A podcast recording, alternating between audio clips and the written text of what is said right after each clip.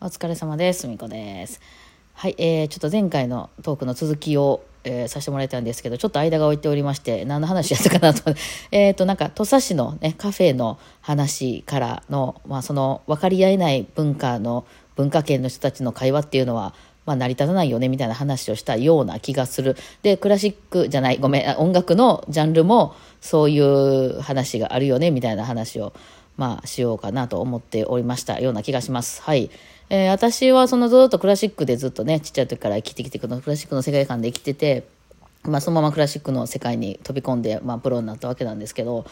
まあ、あの、クラシックの世界にいてって、ずっとクラシックで弾いてたら、別に他のジャンルをもう学ばなくても別にやっていけるっちゃやっていけるんですよ。あの、そのお金とかいう意味じゃなくて、あの、そのクラシックも十分楽しむことがいっぱいありますし、バッハなんていうのはね、あの、どんだけ掘り下げてもまだまだ哲学書みたいなもんなんで、いや、いくらでもありますし、曲もたくさんありますし、まあ、さ、すがね、あの、一時代を築いた音楽だけあって、まあ、その、好きな人からしたら何とでもね、で、まあ、あの、クラシックも結構広いので、クラシックと一言に言えでも時代も、ね、初めの頃の結構バロックとか言われてる古い時代の頃から結構最近のショスタコービッチとかそういう時代の頃まであと全然また曲違いますしあと曲によってもね、えーまあ、日本では有名なところのあのベートーベンとかのこうドイツ的なところも含めあとはロシアもんとかも全然違いますし、まあ、スペインの曲なんかも全然違いますしあそうなったらまあ結構私の私はまあクラシックあんまそんな興味ないとか言いながらも、まあ、好きな曲とかはありましたよ。あの何、えー私チェコのね、えードボルザークとか、あの、ヤナーチクとか、あの辺大好きだったんで、まあ、あんな辺とか結構好きだったしね。まあ、そういう意味で言うと、あの、別に音楽としては結構私は、まあ、あの、楽しんでましたけど、だから、まあ、クラシックの中でいて、別にそこの、外のジャンルに興味を、あの、抱かなければ、全然やることいっぱいありますし、やっていけるんですけど、まあ多分おそらく私が他のジャンルにすごい気になったっていうのは、もともとロックとかが好きだったっていうことでしょうね。えー、もともとが自分の好きな音楽っていうのが、あの、ロックとか、あの、テクノとか、そっちロックというか、まあ私はそのリズムが一定にずっと刻んでるみたいな音楽が大好きなので、まあクラシックで言うならば、あの、ラベルのボレロとか大好きですね。はい。まあ、わかる人には分かってく、わかる人だけ分かってください。はい。なんですけども、とりあえずまあそのその文化の中にいてて思ったのがその他のジャンルに私は興味があったのであれですよ「進撃の巨人の」あの壁の外で行けなくてあの家じゃないのかみたいなことを主人公のエレン君は叫んでおりましたがあの別に壁から出なくても十分ねあの世界観では生きていけるっていう意味では、まあ、クラシックと一緒だなと思うわけなんですけど、まあ、私はだからその、なんでじゃあクラシックやってたんっていう話になるんですけど、クラシック始めた方が早かったからですよ。私が4歳、5歳で、4歳、5歳で自分の好きな音楽がバッチリ決まってる人っていないじゃないですか。大体自分の好きな音楽が固まってくるのって中学ぐらいじゃないですか。中学、高校ぐらいで自分洋楽好きやねんとか、あの、ジャニーズの曲がめっちゃ好きやねんとか、なんか結構音楽とか、まあ音楽興味あるないも含め、ね、あの、固まってくるとこじゃないですか。そうなんですよね。で、その時に、まあ、明らかに私はロックとかそっちの方が好きだったので、まあ、そこでちょっとぶつかるというかね自分がやってるジャンルがどうしてもクラシックだったんで、はい、なんでやろっていうね、まあ、そこでそのクラシックの分野の方があんまりそんなに進んでなければまあ、もうちょっと小学校高学年ぐらいでもいいんですけどそんなにその専門的にやってなければやめますよね。あんまり好きじゃないしって言ってやめちゃいますよね。せっかくそこまでお母さんが 親の力でやらせようと思って頑張ってきたけど、自我が出てきた小学校高学年ぐらいで、こんなん好きちゃうしって言って、まあやめちゃうっていうのはありますけど、私はその時点でかなり引いていたんですよね。えーそこからのそういう承認欲求的なものを満たされていましたんで、あの、すごいよねって言われて、コンクールとかでちょこちょこ、あの地方の小さいとことかやったらなんか選ばれたりとかしてね。なので、まあなんか自分の中でも、まあいけてるやんみたいなとこがあったから、まあ、そのまま行っちゃいましたよね。うん、なんか、あの、それで、えーまあ、好きな音楽と、その自分が取り組んでる、この学問的に取り組んでるものは別であると。だから、まあ、入試みたいな感じで取り組んでたやろね、私はね。あの、ハックしていくみたいなね、先生から言われたやつをこう、いかにうまく弾き、弾いて次の週に持っていくかとか、コンクールで賞が取れるかとか、点数取るにはどうしたらいいかみたいなことはすごく好きだったんで、だから別にクラシックが好きというわけじゃなくて、バイオリンの技能としての、なんかそういうのが好きだった。なので、多分先生から、もっとこう、情緒的に生きなさいとか、うん、あの、えーそのクラシックのその長あのいわゆるノリみたいなのを覚えなさいって言われた時に非常にやりにくかった。そこ好きじゃないので、えーでねそのクラシックの人たちの文家っていうのの特徴として外に向かわないっていうところがあるんですよ。その壁の外に出ようとしない、えー、むしろそこはタブーとされるというところで、まあ、あの皆さん「タイタニック」っていう映画見たことありますか？あの有名なねあのやつです。あの前で手広げてるやつね。あれその女の人の方が一級一等客室のあの上流階級の人で男の人の方が三等客室で潜り込んだ、ね、レオ様がやってたやつですよ。であの二人がまあ恋に落ちてしまったので話がややこしくなったんですけども。でその あのの上の人たちって下の方を見ないんですよね。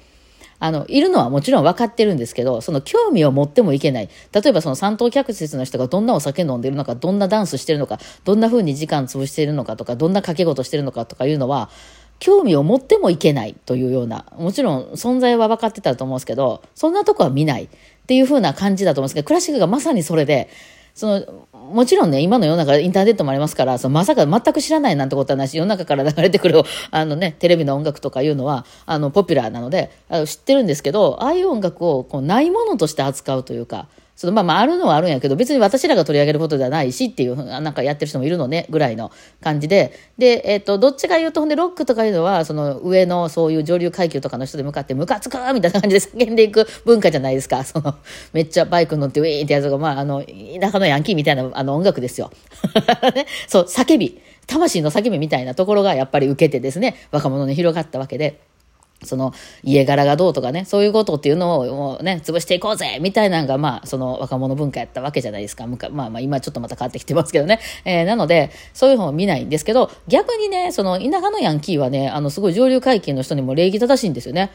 うん、なので、なのでですよ。あの、私がその他の文化にすごく興味を持ってですね、あ、ジャズってどうやって弾いてるこのコードとは何ぞやとか、やっぱロックとかね、音楽やってるから好きなロックとか弾きたいなとか、なった時に、まあそういう人たちにちょっとこれ教えてくれへんみたいな風に、まあね、ギターの人とかにこう言うていったら、あの、おなんか上から降りてきよったやつおるな、みたいな感じで、向こう、向こうはね、結構礼儀正しいのでね、あの、へえ、そんなんやるんや、お教えたるで、みたいな感じでね、あの、礼儀正しく教えてくれるんですよ。うん。で、まあ、その、向こう側もね、そのポピュラー側もですね、あの、まあ、知ってる人がいたらいいんです。自分もそっちから移ってきたみたいな人があったらいいんですけど、知らないんですよ。そういうクラシックっていう業界がそういう凝り固まった壁壁の中にいてる、いや、これってね、あの、ちょっと話それますけど、そ考えすぎじゃない？って言われたらそれで終わっちゃう話なんですよ。あの、京都の人ってちゃうよなっていう話と一緒で、いやいや、私が知ってる京都の人優しいよ。それ考えすぎじゃない？あんたがちょっとひねくれてるだけじゃないって言われたらそこで終わりなんですよ。でもね、確実に存在してるでしょあの、そのあの、あの、旦那さんのお母さんとのその家のしきたりと自分が合わへんとか、その大阪やったら大阪と京都の違い、お互いにね、うん、どっちが悪いとかじゃなくて、お互いにちょっと下せへんとこ嫌なとこがあるとか、まあそう関東やったら関東であるでしょ。そういうの。で、そういうのって、いや、考えすぎじゃないの。私別に京都の人好きなあの、仲いい人いっぱいいるけど、みんないい人よって、そうなんですよ。そうなんやけど、確実にありますよね。いや、それわかりますよね。ダララララン。ダラララン。見えない、見えないけども、存在してますよね。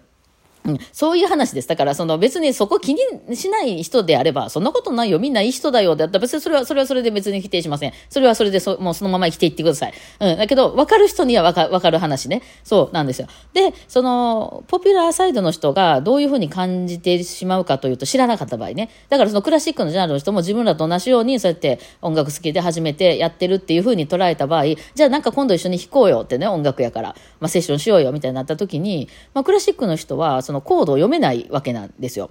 で、そのポピュラーサイドの人っていうのは、まあ私もその、まあいろんな人、まあジャズの人とかまあいろいろいるけどな、あの、ジャズの人はジャズの人ら同士で厳しいよね、結構ね。お前こんなんも知らんのかみたいなのありますけどね。えー、結構いじめ倒されるみたいなことありますけど、まあそうじゃなかったとしても、歩み寄ろうとするんですよ。例えばその英語が、英語がね、使えない二人がいたら、そのなんか片言の英語で、えー、なんかこう、寄ってなんか伝えようとするみたいな風にして、あ、コードがわからへんのか、そうか、じゃあ楽譜がいるのか、みたいなことで、そのポピュラーの方の人はクラシックの人とかにこう歩み寄ろうとするんですよね。で、で、あの、もちろんそういう時に弾く曲はもう別にポピュラーな曲でもいいですよ。ビートルズの曲弾くとかでも。ただクラシックの人はクラシックの流儀のまま降りてくるんですよ。なので、え、コード、そんなことわかりません。でも譜面は読めますよ。じゃあ譜面で弾きますって言って絶対譲らないんですよ、そこは。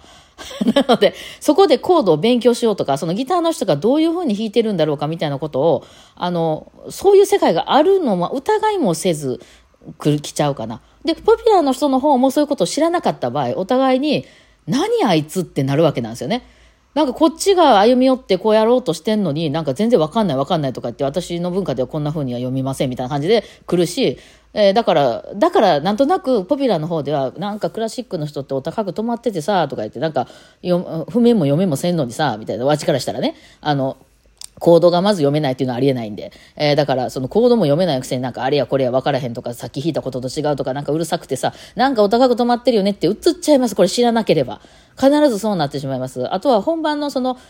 あの、仕事の仕方もね、私も何回か説明してみますけど、その、ポピュラーの方は自分でファン捕まえてきて、ファンの人たちを自分で集客して、あの、仕事していくっていうスタイルであり、クラシックの方は、あの、そういうスポンサーを捕まえて、スポンサーからお金もらうっていうスタイルで仕事してるので、えー、だから一緒にやろうって言ってライブしようってやったら、多分クラシックの人はお客さん連れてきません、ほぼほぼ。やってないから、そのことやる意味がないから、普段ね。やったところで給料変わんないので。あの、どっちかというと、そんなんじゃなくて、その上の人を連れてくるっていう方法を、すごいふ、普段模索して、えー、ね、いろいろやってるので。そうなんですよ。で、逆に、クラシックの人からしたら、楽譜通り弾けっつっていうのなんか、なんかそのために違うこと弾くし、なんか、あの、いきなり本番になったら、もう一回ここを増やしますとか言うし、意味わかんねえと。うん。だからもうこんな外のやつと喋るの嫌やね、みたいな風になっちゃうわけなんですよね。そこでやっぱ分断がね、生まれますよね。はい。